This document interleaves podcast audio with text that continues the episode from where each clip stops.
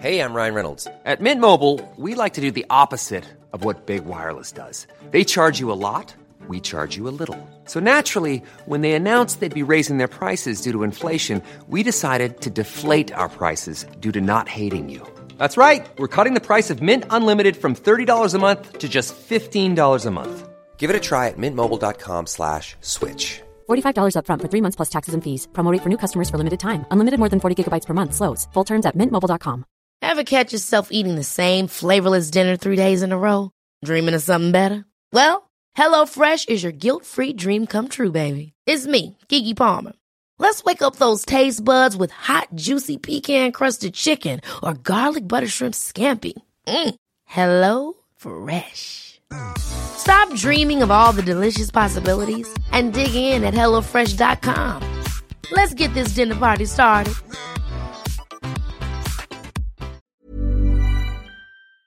It's How Do We Fix It with Richard and Jim. How gratitude can make your life better.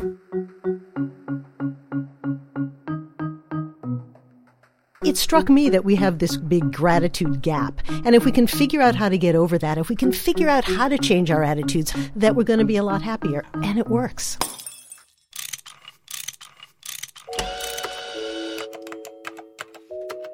Our show is about fixes. Yeah, how to make the world a better place. How, do we, fix, it? How do we fix it? So, Jim, you you and I, I think, are pretty happy guys generally. Pretty positive and laugh and smile a lot, and occasionally I tease you. Well, but, right. But Yes, how once in a while. but how grateful are we? to answer, Richard, I'm going to quote the great Texas singer songwriter Ray Wylie Hubbard, who Never heard of him. who uh, you should look him up, who said, "Any day that I keep my gratitude higher than my expectations is a good day." So that's kind of my motto. That's nice. That's nice. A recent survey found that 90% of us know that being grateful can help make us happy, but at least 50% don't practice gratitude. So our show today is all about gratitude, and our guest is Janice Kaplan, longtime magazine editor, author, and most recently, she's written a really interesting book called The Gratitude Diaries. Yeah, welcome, Janice. Thanks. Great to be here. You started the project with, with a New Year's resolution, uh, promising yourself to be grateful and to look at the bright side of what happens in life. Has that made a difference to you? It did start out a little bit as a literary device. I'm going to live a year more gratefully, see what happens. And uh, I didn't expect it to change my life quite as dramatically as it did, to really end up giving me the best year of my life without a whole lot happening other than changing my attitude. So let's unpack that. In what ways?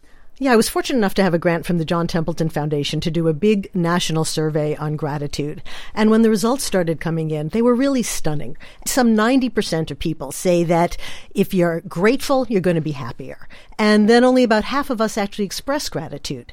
So what are we doing here? We know that there's something that's going to make us happier, but we don't do it. So it struck me that we have this great big gratitude gap. And if we can figure out how to get over that, if we can figure out how to change our attitudes, how to look for the bright side of things, how to reframe problems and see them from the positive, that we're going to be a lot happier. And it works. So the gratitude gap. I, I'm really interested in this.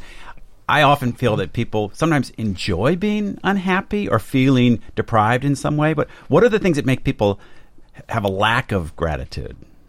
Well, I think in some ways we think that gratitude is a little soft and sappy. Right. Like, well, in your book, you talk about you bringing it up at a dinner party in Manhattan, and people are a little embarrassed to, Right. to even talk about it. Right, because we think that if we're ambitious, uh, that we're supposed to be edgy and we're supposed to worry about stuff, and we're not supposed to recognize that things are good. We're always supposed to want something else.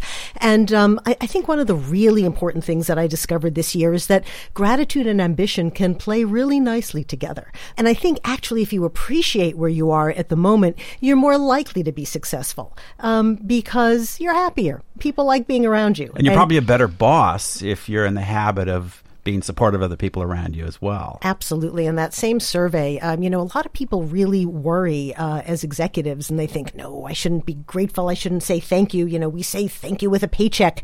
Um, by the way, my answer to that is always no, we pay you with a paycheck. You say thank you with thank you. but executives often worry that, yeah, if I say thank you, people won't work as hard. In that survey, Richard started out with, 81% of people said they would work harder for a grateful boss. So, bosses, that's free labor. That's right. That's right. I want to know more about how you got started on this. I mean, did you feel that if you were more grateful that it would, would help you? I mean, why did why did you do this? Well, you know, I was standing at that New Year's Eve party, and um, I don't like New Year's Eve very much. And uh, we were all standing waiting for the ball to come down, and I thought, well, what's going to happen this year that's actually going to make me so much happier? And I started running through in my mind, I'm going to move to Hawaii, I'm going to win the lottery. And I realized none of those things were actually going to make a difference. And because of this survey that I had done, I realized, okay, the only thing that really could potentially change the year and really make me happier at the end of the year was my own attitude. And, and you're married, and you started out by what? Thanking your husband, Ron. Yeah, um, I started out the first month of the year by being grateful to my husband. And, you know, I've been married for a really long time and I have a really, really nice husband, but I think we stop noticing people, right? Psychologists call it habituation. You get used to the people who are around you, you get used to the stuff that's around you, and you don't pay attention to it anymore. So that very first weekend of January, we were uh, driving up uh, on Friday night. We are lucky enough to have a country house, and we were going up there, and and we got there, and and I said as we arrived, I said, "Honey, thank you for driving," and he said. I always drive. And I said, I said, I know you always drive, but you know, I hate to drive and it's snowing and, and I really appreciate that I don't have to worry about it at night. And he didn't say much. And then the next day, I think I thanked him for, you know, fixing a leaky faucet. And he said, yeah, I always fix leaky faucets. And, and, but I just started noticing the things that he always does. It was nothing special. It was an ordinary weekend, but I thanked him for a whole bunch of things. And at the end of the weekend, it came to be Sunday night and we were eating dinner and he said, thank you for cooking. So he started thanking you. Right. And I hadn't said anything about what we were doing. And of course, I said, I always cook. but the vibe started to change, and all of a sudden, you're noticing each other. And that was the biggest change in the year. That um, after all of these years of marriage, our relationship really, really changed. Did it affect other relations in your life? It did, and it affected them in a in a funny way, which is that um, once I became more positive and um, was seeing things from a different vantage, I had so little tolerance for people who wouldn't do that. And one of my closest so you friends, lost a bunch of friends. I, well, you know, one of my good friends actually happens to be a fairly negative person, and um, I just I kept pointing it out to her, and it took her a really long time to see it. She has come around, and she's actually in the book, and she laughs about it, and she points it out all the time, and she'll say, "Oh no, I can't do that. I'm with Miss Gratitude." um, so, what are the specific steps? It's not just like, oh, I should remember to have more gratitude, but you actually have rituals and procedures to do this? Well, there's a psychologist who I spoke to who said that expressing gratitude actually strengthens the neural circuits in the brain that lead to feelings of connection. So you want to do that, right? It's like lifting weights. You, you do it enough, it, it really it really strengthens those those neural circuits or those muscles, whichever you're doing. Um, and his suggestion was that you send an email to your to your spouse or to your partner or to whoever you're in a relationship with once a day that's just a fill in that says one thing I appreciate that you did today was. And this just gives you that start and reminds you, yes, to be grateful to the person. So we have some really nice tools today to do this in a somewhat public way with all the social media so many of us are involved in. That instead of using it to just complain about politics and stuff, you can you can you, instead of a journal, you, you, can do sort of a public journal of gratitude. Absolutely, and you know, there's always this concern that oh, Facebook makes us feel bad because we see other people's good lives. Well, use it for your own good life then. And you don't even have to make a big deal about it. It's just that you know what you're doing. I, I want to get to more specific steps that you take in, in a minute, but does gratitude have an impact on how you spend money? And if so, how? Because a lot of us spend way too much money on stuff that we don't really end up enjoying or wanting that much. Well, there's been a lot of research on the difference between spending money on experiences and spending money on stuff and you end up being grateful for experiences. I mentioned habituation. Well, in the same way it works with a spouse, it works with a diamond ring and a house and a Porsche. You know, you get it and you kind of get used to it. And what are you going to do? Well, you just want the next thing. I, I love the name of that chapter that you have How Diamonds Shrink and Memories Grow. yeah. Well, it's true. You know, you, you stop, you stop noticing things. But uh, if you've had a great vacation, you come home from that vacation and uh, it only gets better, right? The stories only get better. The rain on Wednesday Wednesday, you forgot about that. But uh, but the sunshine on Tuesday, you remember you know, it, and that's what you talk about. It's really funny. I've got three boys. Richard's heard a lot about them, and one of the, my great happiness is just to hear them talk about all the crazy camping trips and mountains we climbed because we really did a lot of adventurous stuff with them. And uh, and they'll bring it up and talk about it, and it's part of their identity as a family, and that really brings me a lot of gratitude. Yeah, that was one of my favorite tweets you did. Jim's pretty active on Twitter, James B. Meigs, at James B. Meigs. Um, and uh, you were you were tweeting about hiking with your with your sons. Yeah, well, I- and how was- they showed you there's this there's this idea out there that people need more connection with nature and that we're insulating our kids from nature too much. And I said that one of the nice things about getting your kids to love nature is that when they get a little older, they return the favor. So my uh, my 22 year old son t- led us on this amazing hike up in the Shawangunk Mountains n- near the Catskills uh, a few weeks ago, and I made sure he knew how much I appreciated it. But but the very definition of not being grateful is a teenager, and you deal with that in the gratitude diaries. Yeah. How do we deal with kids who are manifestly not grateful? Should they be grateful? Well, you know, one of the psychologists who I spoke to um, had a really interesting point, which is he said that kids don't necessarily know how to code what their parents are doing as something that they should appreciate.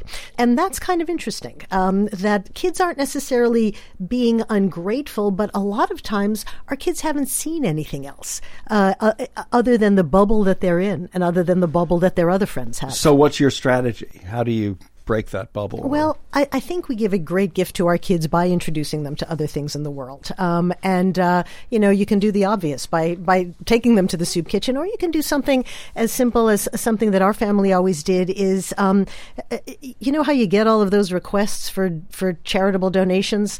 Instead of throwing them away, put them all in a basket. And, uh, you know, at a couple of points during the year, pull them all out, sit down with the kids. This is especially good when the kids are little, and go through them. You get to set the budget. Tell the kids what the budget is, and then they get to decide where it goes. And at that point, you're actually starting to talk to your kids about what these different things are. What does it mean? What are these illnesses? What are these refugees? What are these uh, people who are hungry? And, you know, a lot of kids, especially when we're talking about younger ones, have never even thought of that. And it's really profoundly moving. They're not hearing about it when you do it that way as, oh, isn't this terrible? And look how lucky you are. They're hearing, this is something you can help with. Um, and that act of giving and that act of being generous and realizing that they can make a difference, I think does make children much more grateful for what they already have. I mean, a lot of families have a tradition on Thanksgiving of going around the table and everybody saying what they're thankful for. And what's really lovely about it, if you have a multi generational family, you might have everyone from six year olds to 86 year olds doing this. Right. You know, I think it's a great thing with kids to do every day. Um, start dinner by saying, what's everybody grateful for? When you have those family dinners, hopefully they're every night, but even if they're not, um, or if you're putting your kids to sleep at night, what were you grateful for today? And it becomes part of, of what families do. And, uh, I have, a, I have a niece who has three little girls under the age of seven, and she has started doing that with them. And I was over their house not long ago, and, and they did that. And of course, I was very happy because they all said, I'm grateful that we're having dinner with Aunt Janice. But, but um, it sets it sets a tone because otherwise kids are going to tell you what happened in the fourth grade playground or why life is terrible as a freshman in college. They get to say that, but it's also really important if part of the ritual is saying something positive. Now, you also talk about something you call a no complaint zone. What is that? Well, you know, we all spend a lot of time complaining, right? And you know, it start- right? And you know, it started with my husband. I realized that what I consider as constructive criticism. I hear as constructive and he hears as criticism. And the same with our kids. We're so much smarter than they are. We're only trying to give them good advice. Um, but stop doing that. You know, I decided to try to take a period of time where I would not correct, complain, or try to help anybody. I would just support what they were doing and, and appreciate the good things rather than complaining about the others. And it, it happens in a broader way outside of our family and friends too, right? It's our way of bonding sometimes. It's Yes, become something right. we do. We bond by complaining. And as I was doing the gratitude diaries, I tried to see if we could bond over other things. So if somebody said, Oh my gosh, it's so cold out. Can you believe how cold it is? I would say, Yeah. And aren't we lucky? I have this fabulous scarf. Do you want to try my scarf? I can show you where I got it from. And people immediately change their attitude because all they want to do is talk or connect. And it's actually nicer to do it over something positive than negative. What about health? You talk about vitamin G, which I assume is vitamin gratitude. Right. What is that? Well, um, we shouldn't be surprised anymore that there are mind body connections, right? But we continue to be. And I was really surprised by the power of gratitude to influence our health. Um, it lowers stress, which I guess shouldn't be a big surprise, but there's been great research showing that it lowers blood pressure. It helps you sleep better at night. Um, and there's actually some really interesting research into how gratitude has an effect on the inflammation in the body. And, you know, inflammation is the big word in medicine these days, and it affects everything uh, um, from stomach aches to headaches. And frankly, in the course of doing the gratitude diaries, I've had migraine headaches in the past, and I came up with this whole plan for how I was going to be grateful if I got a migraine headache and it would go away. And this is true. In the course of writing the book, I never got another headache. Wow. And, and when I spoke to one of the doctors about it, he said, absolutely makes sense. You were lowering the inflammation in your body enough that it had that effect. You know, uh, George Orwell said that to see what is in front of your nose requires a constant struggle. I think that one of the problems we have here is comparing ourselves with others and and we have a hard time looking back and saying, "Wait a minute, compared to the way my grandparents lived, I have access to so much better health, better food, a bigger house."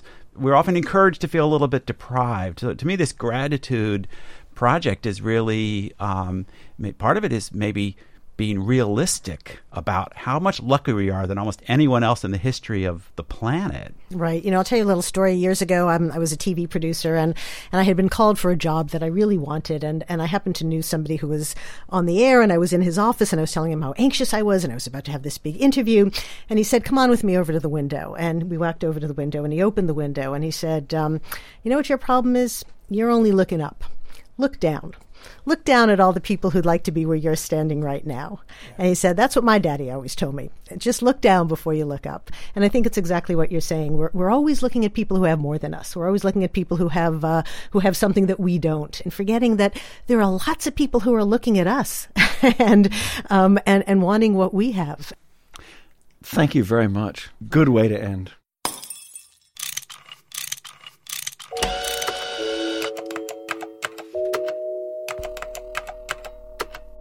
Really important concept here. And Richard, in our conversations, I think the thing that surprised you about it is it's not just, oh yeah, you should appreciate things or you should remember to be grateful, but that there's a little bit of a of a process, a ritual, almost a Zen like focus and being in the moment. I think it's a discipline, um, not just a Zen like moment to Well, me. Zen is, I mean, that's what I mean by Okay. Zen is a discipline. all right, all right. I don't think of it as that, but maybe I should. It's not just being mellow. it's- yeah, it's not just smiling at people or, or being having a nice attitude. It's actually going out of your way to express gratitude and to help others express gratitude. you know, bad things can happen and you can acknowledge they're bad and then you still step back but say, hey, I'm lucky to be someone who gets to live at this time in world history where I'm well fed and, and sheltered from the weather. And, Well, I think and- that our leaders very often encourage us to be negative, and it's one reason why I think so many people are pissed off at the moment, angry at the system. let's talk about this because I think this is really important. Both sides of the political process are getting better and better at encouraging people to feel victimized, to feel put upon, to feel disadvantaged, even while we live in this time of Plenty. relative peace and plenty. Not to say that there aren't economic issues that affect certain segments of the population, there are. Not to say there's not certain kinds of injustice, there are. But I do feel like right now we're really focused on this happening on the right and how Trump has energized this, these feelings of resentment and let's get back at the big shots. But it's on the left too. It can be the most powerful force in human nature in a very destructive way. As someone who came to live here from Britain, the biggest difference to me between America and Britain, certainly in the 1980s, was that there was a great sense of optimism here about the future. And I think we've lost some of that. Yeah. And it'd be great to get it back. And one way to be more optimistic and hopeful is to feel grateful for where we are. And you may not agree with this, Jim, but I do think that in some of the speeches, there was a more positive tone in the Democratic convention than there was at the Republican convention, which was dominated by a very dark view of America from Donald Trump. Yeah, no question. I mean, Michelle Obama's speech about this still being the greatest nation on earth was was lovely. And maybe expressing a little bit of gratitude for the humble things in life. Maybe that's a beginning to rebuilding something less negative in our political sphere as well. So just bringing it back to the to the practical, writing something down that you're grateful for. Um, also expressing gratitude to to friends and family, and expressing gratitude at work as well Yeah. for uh, being a positive force rather than a negative force. So, so I'm just going to say it right now, Richard. I'm appreciate I appreciate all the hard work, and we'll have a group hug right after this. And it's How Do We Fix It? I'm Richard Davies. I'm Jim Meigs. And we're produced by Miranda Schaefer, who got us to ask a whole bunch of good questions today. As always, thank you, Miranda. And our audio producer is Denise Barbarita here at the beautiful Mono Lisa Studios in Uptown Manhattan. The show is produced by Davies Content. We make digital audio for companies and nonprofits. If you'd like to make a podcast, go to